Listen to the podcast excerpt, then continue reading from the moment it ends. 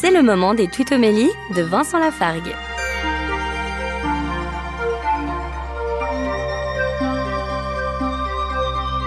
L'un des petits prophètes de l'Ancien Testament, le prophète Michée, au chapitre 7, verset 19, dit De nouveau, Seigneur, tu nous montreras ta miséricorde. La miséricorde de Dieu est inépuisable. Elle n'a de limite que l'infini de son amour. Il nous la montrera encore et encore. À nouveau, il montrera sa miséricorde. Soyons-en certains, espérons sa miséricorde, elle viendra forcément encore et encore. Retrouvez Vincent Lafargue sur sa chaîne YouTube, Serviteur quelconque.